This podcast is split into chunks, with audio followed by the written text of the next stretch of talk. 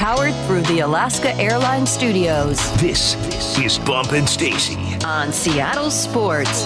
streaming through the Seattle Sports app. Now, here are your hosts, Michael Bumpus and Stacy Ross. Here we go now. John Schneider and Mike Macdonald. It's still going to be weird to not say Pete Carroll automatically after saying John Schneider. Are going to have uh, a lot to do this offseason. And that starts with five big roster decisions. So Bump and I have narrowed down the five biggest roster decisions facing these two. And we are going to get started. Of course, the most important position in football, bump, right at quarterback. So here's what you guys need to know about the Geno Smith situation. Regardless of whether or not you even want Geno here, there are some financial considerations. Uh, this from ESPN's Brady Henderson. It's about that 12 million in salary that becomes fully guaranteed here in just a couple weeks. that first decision is going to be on Geno, just because the way his contract is structured, his base salary for next season, twelve point seven million dollars. That's the base salary, which would become fully guaranteed if he's still on the roster on February 16th. That's you know five days after the Super Bowl, and that was a month from yesterday. And so those kind of trigger dates basically act as deadlines for teams to make a decision on a guy because they're not going to keep him on the roster past February 16th, have his $12.7 million base salary, which is about half of what he's scheduled to make next season. They're not going to have that become fully guaranteed and then move on from him. In this moment, you are John Schneider, and you, Bump, need to decide whether or not you want to keep Geno as your starter. You have uh, a really solid 2022 season uh, with some struggles at the end, an up and down 2023 season with a Pro Bowl appearance in both seasons. You're heading into this one paying him significantly more, 31 million against the cap, than his 10 million in 2022. Do you keep him? I'm signing him. I'm keeping him. The most important position in football, and I think um, whoever you bring in, an offensive coordinator, you want to support him as much as you can. Because even though, say you're talking to John, you're talking to Jody, and they're saying, "Look, Mike, don't trip." You got like two, three years to turn this thing around. You'll be fine. You still want to give the people something to believe in and you want to support your offensive coordinator as much as you can. So I look at Geno and I go, that's a perfect way to do it. You're not starting with a rookie. You're not starting with a guy who's um, who's bounced around from team to team. Now he's just joining your squad. I know Geno has done that, but he's been here for what four or five years now. Um, he understands what Seattle is. I think your job is to keep things rolling as smoothly as possible on offense, and it starts with Geno. Um, you still got your skill guys, you got your offensive linemen, of course, and everyone else involved. But if you have a quarterback who isn't competent, a, a guy who uh, who isn't a leader, a guy who you're rolling the dice on and trying to figure out if he's going to be a guy of the future, I don't think that's the great, the the best approach for a new era here in Seattle. So um, I'm signing Geno. I'm signing Geno. He's the guy, and I'm going to allow him to build off of what he done, he's done the past two years. The way I, I agree. I think the way that I look at the Geno situation is kind of how I look uh, at, in my own life at my car. Uh, I would love a brand spanking new Tesla. Mm-hmm. I'm not at the point in my life where uh, I can go get a brand spanking new Tesla, nor is that option just readily available to me. You probably could. You just got to cut off a whole bunch of other stuff. You know what I'm saying? Like rent. And so, uh, what I'm going to go with right now is my little Chevy Cruze. I'm just going to go with Lil Red. That's her name. And um, and uh, I think that that's kind of how I see the Geno situation. I would love Patrick Mahomes. Sign me up. You, if you, if you know that JJ McCarthy or Bo Nix or or Drake Maye or, or whoever uh, Drake Maye won't, but whoever might be available at 16 for Seattle is going to be Patrick Mahomes. Uh, no second thought in my mind. I would love that option over Geno. No offense to Geno. I would love a top five, top three passer in the league. I would love the best quarterback in football. Is that option available to me right now? No. That's kind of how I look at it with the Seahawks. Like, so when I see people say, oh, Geno's not a top five passer, is that option available to you right now? Or are you going to need to go with what helps you win the most this year and then kind of look toward finding that option next year, the year after, what have you? And you don't need Geno to be a top five passer, I think, for this team to um, have more success, The to get into the playoffs, to win a game. You know? I don't think you need Geno to be a top five passer. I think he needs to have a better year than last year. What, 20 touchdowns, nine interceptions isn't going to get it done. Um, and the completion percentage needs to be up a bit, but he's shown that he can do that. So I think he's earned at least one more year. And if you do decide to bring a quarterback in, um, you're, you're not forcing him to play right now. That's my main thing, man. You don't want to force anything. You want to be smooth and natural. That's what Geno brings. Now you can bring in a veteran or maybe bring in a rookie, and if Geno's not getting it done, then you have that option. But uh, that's that's what I want this team to have the option. And Geno gives you the best option right now. If you were to draft somebody or bring somebody in, there's another option. But it all starts with the quarterback. You got a rookie head coach. Uh, he's going to have a whole bunch of new voices over here when it comes to the offense and defensive staff. Give them something to work with as soon as they step in the building. That's Geno. Yeah. I, again, I would love that Tesla one day or that whatever it is, fill in the blank, yellow Nissan Xterra, whatever it is. I just got the Chevy Cruze for this year. I'm going to stick with the Chevy Cruze for this year uh, because I'm not convinced. If you're convinced JJ McCarthy, Bo Nix, maybe, or Michael Penix can be that, then those are the guys that are going to be available. But you're not going to get Caleb Williams. You're not going to get Drake Maye. What do, all right, not- let me know, throw this out there. yeah. What about uh, Kirk Cousins? Would you pay for Kirk Cousins? You're He's going a to have to pay newer. for that. He's a newer model Chevy Cruze. You're going to have to pay for that new Yeah, Chevy Cruze. No thanks. I mean, I love my Chevy, but again, like it's still a Chevy. Like, and there's nothing wrong with that whatsoever. Mm-hmm. Great car, great brand. but I, I just don't.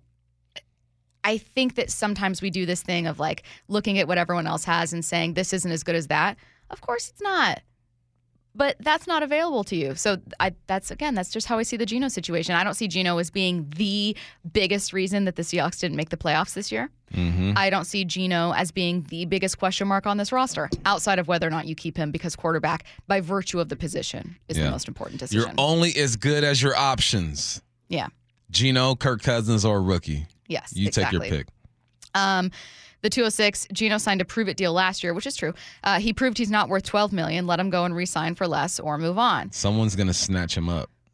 Someone will snatch Geno up. One man's trash is another man's treasure. There are teams right now that will take Geno Smith. Yeah.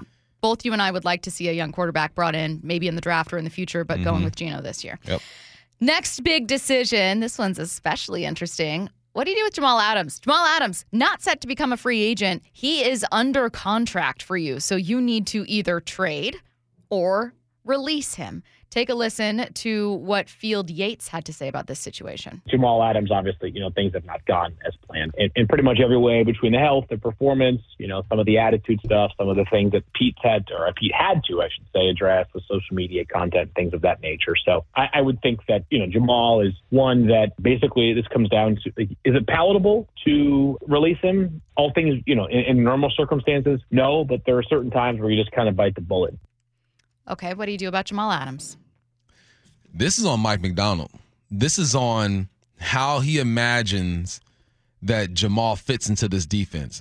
If you look at what he did with Baltimore, there were plenty of times where he had three safeties out there. He used to walk Kyle Hamilton into the into the box, and he'll be that that extra run guy. That's Jamal's game, but does Mike think that he has that left in the tank? Also, how's his recovery going? What's the mm-hmm. communication like with Jamal and his team? And can you get eyes on him and watch him move and, and see what you want to do with them? Because I think that if used correctly and if he is healthy, he can help this football team. But it's all on how Mike and, and Leslie Frazier kind of view this guy and John Schneider as well. A good point there was made about the relationship as well. Is is this starting all over with Mike Macdonald going to bring Jamal back with a a new sense of himself and a new eagerness to get back on the field and and and do what he does, which is be a run enforcer type of dude who can drop back. Is not the greatest in coverage, but to say that he can't go back there and, and cover space would be ridiculous. So I think this is on Mike. And I think this is there's so many contingencies on this. Is he healthy? What's the relationship like? Can Mike see him in this defense? On paper and looking at film, Jamal will fit into what Mike wants to do. I think it's it's more on health and relationship. That's what's so tough about it is like we had a similar conversation on like um you know just it was just about Jamal Adams and both you and I are like yeah we think we're ready to move on from Jamal. He's going to be a huge cap hit. He can't stay healthy. Uh, this relationship it seems like is really struggling. Since hiring Mike Macdonald, I found myself a little more tempted to hang on. Mm-hmm. and I can't tell if it's a bad decision. Like, am I hanging on to hope? Am I hanging on to just the slim possibility that a Mike Macdonald defense with a Swiss Army knife type option, with a rare option at one of his defensive positions, can be really special? You know what I mean? It's like Mike Macdonald did a lot of great things without, um, you know, first team All Pro superstars in his uh, front seven. He still had really good players, but Yeah. like Jamal has the potential to be that. Yeah, and that's that's what's tough. It's uh, the potential right? At this stage of one's career, you would think that you know exactly what they bring to the table.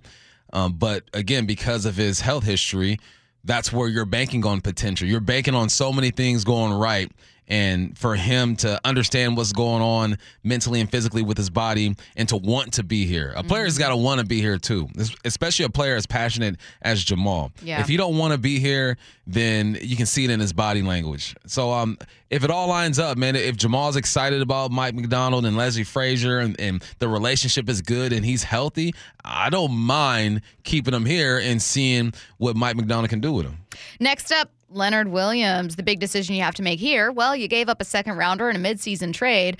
Are you going to sign him? He is about to become an unrestricted free agent. Spotrac has his calculated market value at 16.7 million per year. Keep in mind that he and his agent will be looking at what you're paying Trey Jones. Yeah, off top. And this is a guy that I want here for sure. Um, when um, this defense was at its best late in the season, it was because, or partly because Leonard Williams was getting in that backfield and causing um, just chaos back there. And that's what you want. And again, this is the thing, the the X factor in this whole thing is how do these defensive players view Mike Macdonald? Do they look at what the Baltimore Ravens did to the Seahawks offense and go, man, I want to be a part of that? Mm-hmm. I love the way he lines six guys on the line of scrimmage and the stunts that they play. They overload one side, get the protection to slide that way, send it back from depth from the other side. Are they looking at this defense the same way I look at it and say, the possibilities are great? You're going to be aggressive. You're going to give that perception of constant pressure, but also you're going to get man. You're going to drop in the zone. Just the the dynamics of this defense would excite me if I were on that side of the football. Does it do the same for these guys? And with Leonard Williams and with Jamal Adams, I think um, it's vital that you kind of gauge what their vibes are with Mike and the possibilities of them playing in his defense. Would GM Michael Bumpus like to keep Leonard Williams? Oh, for sure. Yeah, We're keeping too. him. Easy decision. Uh, all right. Next up here, we've got uh, some back to back defensive options as well. Number one, about to become an unrestricted free agent, your former first round draft pick, Jordyn Brooks. No brainer. Sign him up right now. Wa waste no time.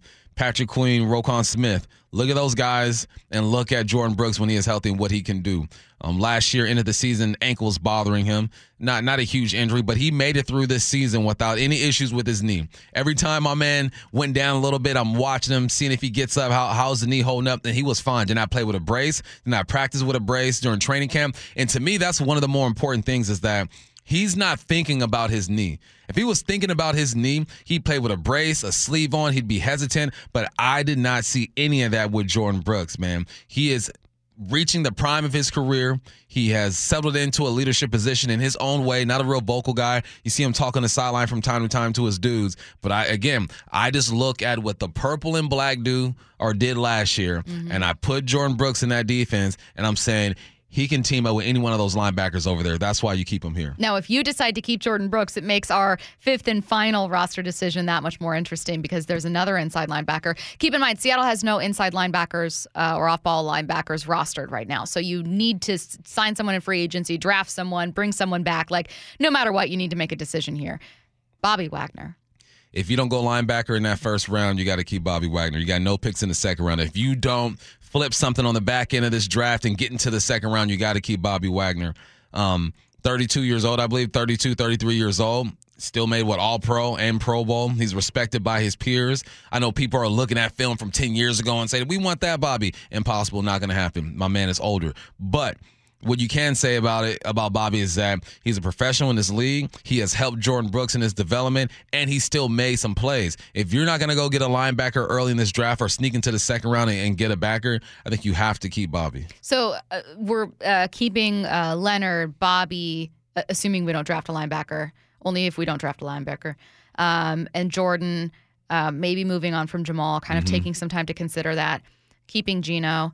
Again, those are the big five names that you guys are keeping an eye on here that are either set to become free agents, uh, set to have some kind of uh, contract deadline. In the case of Geno, he's under contract, but that February 16th deadline uh, ensures part of his salary. Uh, and then obviously with Jamal, he's under contract. You're set, you're locked in. But for the first time in his contract, you can save money by moving on. It's not a lot. You're still going to have dead cap for two more seasons, but the you can have cap savings versus total losses for the first time. Real quick, I'm gonna throw two more names in there. All right, Mm-hmm. Yeah. one, uh, Damien Lewis. What are you gonna do with him? He's a free agent this year. Are you gonna keep him? I think it's important to have some type of familiarity and leadership on that defense, or excuse me, offensive line. He was that guy. And one guy that I've heard being tossed out there, I completely disagree with this. Before I put it out there, completely disagree. But I've heard people talking about trade Tyler Lockett. You don't trade Tyler Lockett. You keep your your your fantastic three receivers uh, together and let them roll. Again, do not trade Tyler Lockett. Yeah, don't trade a thing that you do well. I understand he's got a high cap hit, but Uh, yeah, I get it, but so does Will no. Disley. Yeah. So does uh, well, not not comparably, but like so does Dre Jones. So does like if the cap hit's working, hang on to it. right. if it's not, then we'll then we'll talk. Stop that trade Tyler Lockett noise, The please. 89th Sports Star of the Year awards are coming up February 15th. KJ Wright is this year's host, and Seattle Sports will be there as well to celebrate the biggest sports stories and stars of 2023. Find tickets and info at seattlesports.com slash events. Let's get to headline rewrites. Headline rewrites. We must make headlines. The real story behind the headlines in today's news with Bump and Stacy. Headline number one in his invite only press conference, NFL Commissioner Roger Goodell says the level of scrutiny towards officials has never been higher than what it is right now. What's the real headline? Goodell added, and that's why I'll never answer a single question about it. Very interesting to have a invitation only presser on a Monday before Super Bowl rather than a typical Friday that it would be held where more media can attend to talk about the intense level of scrutiny. What scrutiny? You're limiting who can scrutinize you. Exactly. You're you're controlling that environment. And even with him controlling the environment, there was still a reporter that pressed him on mm-hmm. certain issues that got Trotter pretty much eliminated from these NFL media days. And I appreciate that. But to go back to your original question or, or statement, look, referees are under a lot of scrutiny. Why? Because we got 500 cameras at these games. You got the pylon uh, camera. You even got the first down marker camera. But here's here's my question: Why aren't we using all of our technology? We are still relying on human beings to remember where a person fell down, first make contact with the ground, then run to the middle of the field and spot the ball. How many times have I seen these referees, these side judges, bobbing and weaving as they get to the football, and I go, "Oh, looks like a good spot," and then he moves six inches to the left. I go, "That's a horrible spot." Why are we still relying on these guys? Why is there still a chain gain out there? Why are we still relying on a chain to figure out exactly what 10 yard is? And I mean, there's so many ways around this whole thing. So with Goodell sticking up for these referees. He's supposed to do that. He's a commissioner of the league, but you're also not putting them in advantageous situations. You're sitting there and saying, let human error take over the game in ways that we can eliminate that completely and make the game as efficient as possible. Get a white hat in the box. All right, so when the white hat on the field gets the call wrong, buzz him on the hip, get in his ear, make things right. It's that easy. You got the money to do it. Goodell was also asked about streaming options, including from someone speaking on behalf of fans who are upset about the number of streaming options. He answered that. We'll talk about it in NFL headlines coming up in 15. What's next? Headline rewrites. Headline number two A day after complaining about their practice field conditions at UNLV, the 49ers said they'll just deal with it for the rest of the week. What's the real headline? I don't know. I kind of feel like bad field conditions are something a team that plays at Levi's Stadium should be used to by now. Oh yeah, and location. That Levi Stadium location is is whack. But uh, I do appreciate Kyle Shanahan not making a big deal of this. You guys got to remember, this is Super Bowl weekend. There are not any drills that are full go. It's all technique and scheme. They might turn it up a little bit for 10 plays during a 7 on 7 or a team session, but it's a very controlled environment. If Kyle Shanahan is going out there and saying, you know what, let's just go get it done, then do that. But I do appre- appreciate that approach because, look, if a head coach starts complaining about field conditions, it starts at the top. It's gonna filter in or linger into the the players' minds, and they're gonna complain. You're not gonna- gonna get the best week of practice. So eliminate that distraction. Get on the football field. Go through your walkthroughs and get her done. No one's flying around full speed out there. You can protect each other. Headline rewrites.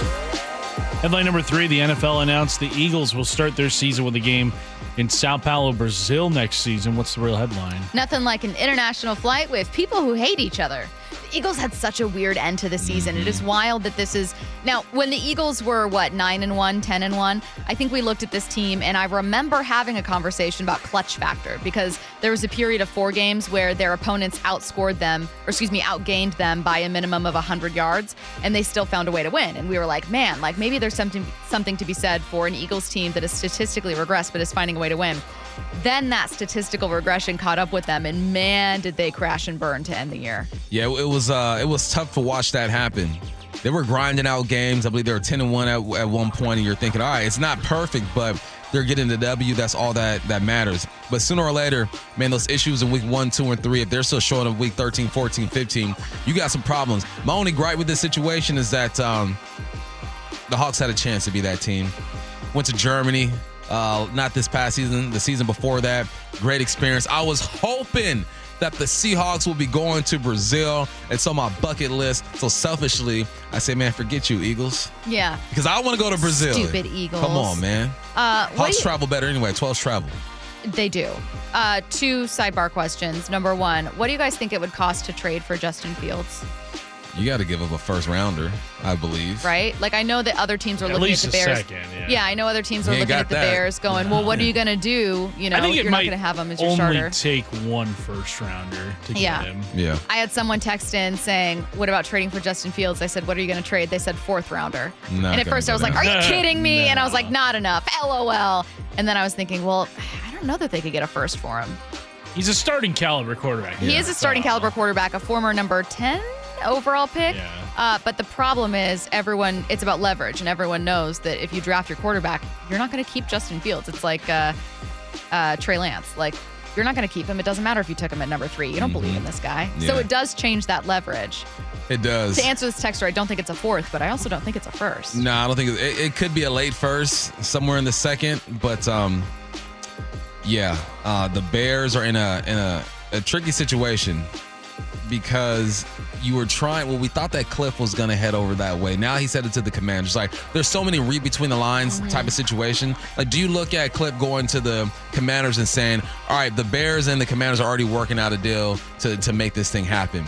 Because um, you would want Caleb to walk into a situation where he feels the most comfortable. He has the leverage. He doesn't have an agent. He can go back to school and say, "I'll make a couple million at Yeah. USC," and, and wait next year, and hopefully there's a, a different team, different organization with that number one spot. So you're we're trying to read between the lines and predict what's going down, but there's so many ways that this can go. But I agree with you. I think that uh, Fields maybe a late first, second round. The Hawks don't have a second rounder, so I think that's off the table. Uh, my next question for you guys uh, Have you ever had uh, a run in with a wild animal?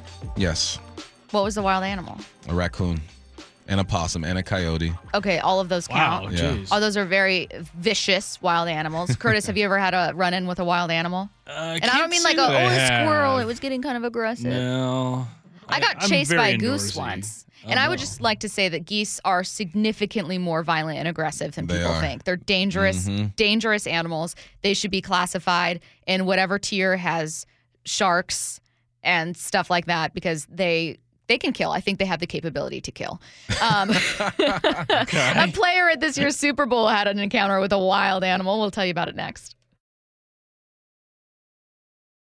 Bumpin' Stacy Powered through the Alaska Airlines Studios. on Seattle's Sports Station.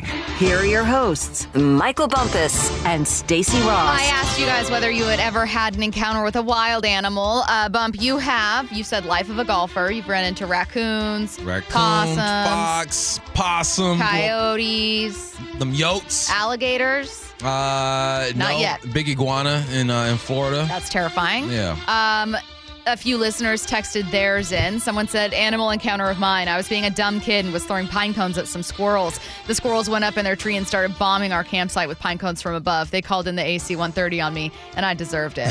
Someone else said, um, A cougar with two cubs while scouting for an elk hunt, but I had that thing on me. Keep that thing on you. Uh, all right. Well, there's a rumor swirling ahead of the Super Bowl, and uh, it doesn't sound like it's true. But guys, here's the thing: you know, I love a rumor, and you know that I'm going to believe it until it is proven otherwise. An unnamed player ahead of this year's Super Bowl was reportedly attacked by a coyote or had some kind of run in with a coyote. Uh, this came from a, a Vegas local Twitter account. However, however, the Henderson Police Department, obviously uh, Vegas Police, uh, released a statement um, yesterday evening saying they had no record or report of any incident involving a coyote nor a professional athlete. Boring. Here's what I bet happened. That at, that that athlete had a run-in with a coyote and did not want to admit that he had a run-in with a coyote because that's embarrassing. Coyotes are tiny, and What are you supposed to do? Report report What's he gonna that you had a run with the coyote. Hey, hey, 911. You guys, I saw a coyote. I don't know what I'm gonna do. Like He chased me. Relax. And coyotes, they're small, and typically, if you leave them alone, they're not gonna mess with you. Right? There's coyotes all across um, Echo Falls uh, Golf Club where I play at, and you, we just leave them alone. They leave us alone. It's I all good. I saw a coyote in Green Lake walking down 50th, which is a That's main crazy. street in Green Lake. I was driving to the airport. Evolution. I was dropping friends off, so it was an ungodly hour. It was like 4 a.m. So maybe it was out and about going through garbage cans, you know, like a, like a little raccoon type Mm-hmm, thing. But it was a coyote. Uh, they're smaller than I thought, yeah, uh, and then I've never seen it since. So it's low key. either way, I'm going to choose to believe this story. Um, and I hope that there is a player. I, this is the big story. Everyone's got their eyes on Taylor Swift and Travis Kelce. No, boring. What I want to come out at the Super Bowl, regardless of who wins and who loses, is the, uh, the player on this team admitting that it was him. At, while he's holding the Lombardi Trophy. Yeah, just saying, you know what? It was true. It was me. It was me. It was you. It was me. Next up uh, in NFL headlines. Uh, good news for the Chiefs. Andy Reid said All Pro guard Joe Thuney is, oh, sorry, this is bad news, is a long shot to play on Sunday. Good news for the 49ers. Yeah, I mean, you want all your dogs out there when it's time to go, but um, something tells me the Chiefs will, are going to be okay. Mm. Uh, if there's any team that can uh, overcome some adversity, like they changed their identity this year. They are a different football team, still finding ways to win. This is when you lean on your offensive line coach. I'm gonna look this guy up, see what he's all about. Yeah. see how you uh, get these guys to perform. All right, well, despite being let go by the Commanders yesterday, ESPN's Adam Schefter says he expects Eric Bieniemy will be coaching somewhere in the league this season. I believe Eric Bieniemy will uh, have a home in the NFL this season. The thing that, that that's interesting there is uh, there have been people that have thrown out there, right or wrong, it's speculative. I got it. If the Chiefs were to win on Sunday, could would Andy Reid walk from the sideline?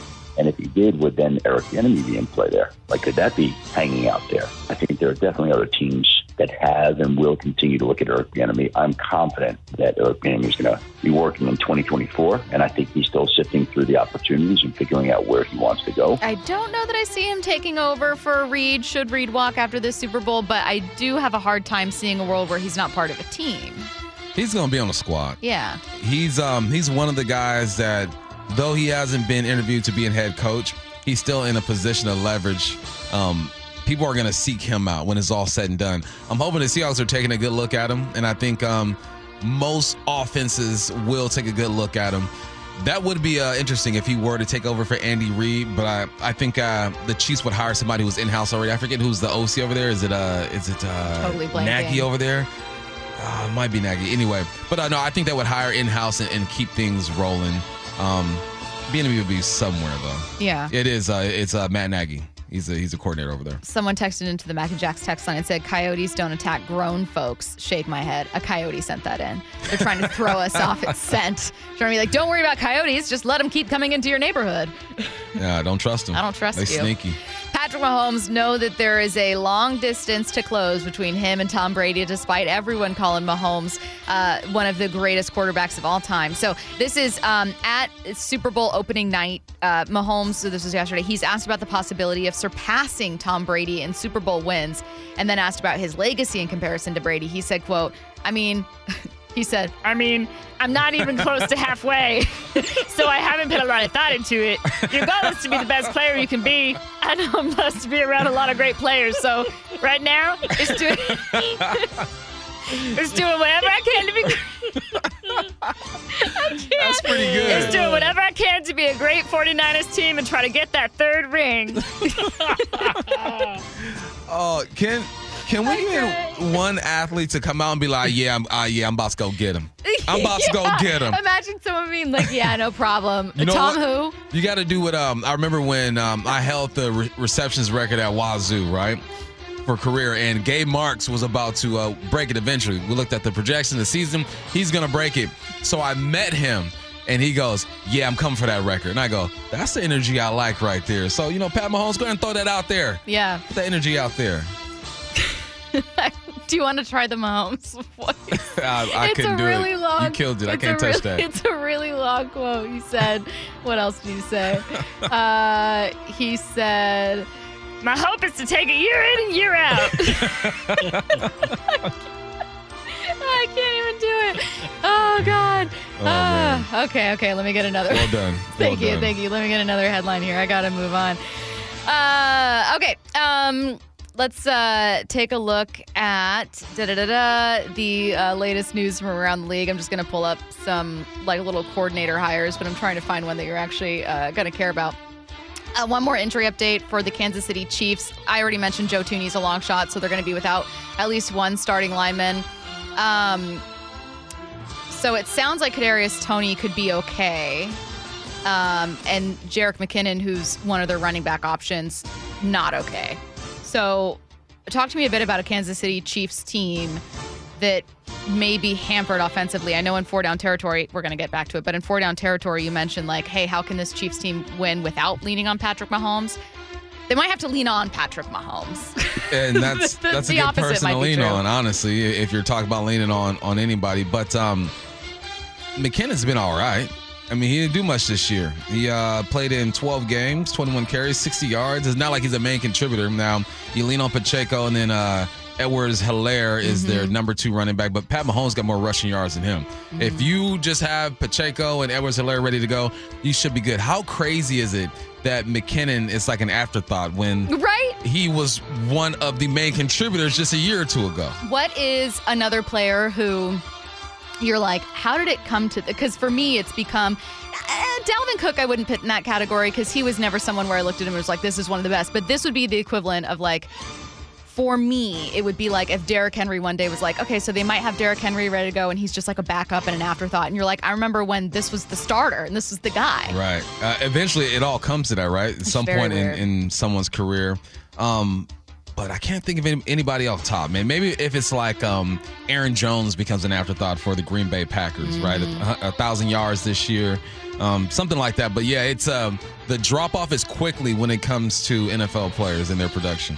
Last story here. In a recent LA Times profile, Jim Nantz shared his in game, keyword in game eating habits while calling games. Take a listen. He says, uh, I'm going against every rule in live television. I'm a popcorn fanatic. Crispy stadium popcorn. I know producers everywhere are like, oh no.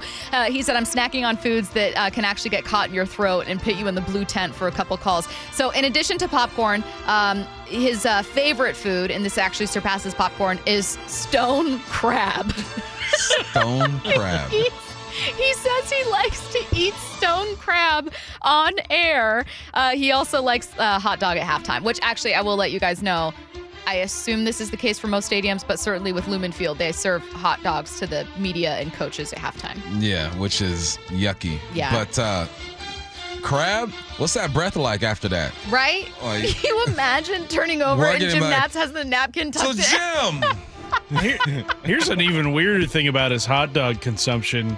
He only eats those in season, and then he it, it, it says that he tosses the last bite. What? What? Just finish the hot dog. No, dude. but I kind of get it because that's what I do when I tell myself, like, oh, I'm going to be good today. I don't want to eat a lot of calories. So I just eat little pieces of something, but it'll be like, I'll eat 12 pieces of one cookie and then I'll throw away the last bite. And it's Jim like I Nantz is a didn't even have guy. it. I get that. It's mind over matter. You, you know what I'm saying? It's all mental. Yeah, it's like I didn't Yeah. have a cookie. I had a piece of a cookie 12 times. Yeah, I feel you. It's, it's very different. Very different. Uh, all right, uh, don't go anywhere. We're going to take a look uh, at uh, some more Seahawks news. We've had uh, a coaching hire confirmed for for Washington, so some coaching stuff coming up next. Don't go anywhere. Bumpin' Stacy Powered through the Alaska Airlines Studios. on Seattle Sports. Here are your hosts, Michael Bumpus and Stacy Rost. Really interesting conversation uh, about Michael Penix stemming out of the Senior Bowl and just from the month since the uh, Sugar Bowl appearance. So after the Sugar Bowl, uh, when Michael Penix Jr. had what 430 passing yards, like one of the best performances we've ever ever seen from a quarterback in a semifinal game, um, we were hearing stuff uh, like, "Oh, he could be." I mean, we're talking like a top five player. He might have played his way uh, into the top of the first round, right? I mean, uh, take a listen to, um, let's see, uh, Daniel Jeremiah. Um, well, hang on, I'm going to actually play that in a second. Uh, we had, uh, who's the other name I'm thinking of, Curtis? Dan Orlovsky not Daniel Jeremiah. Dan Orlovsky was really high on him.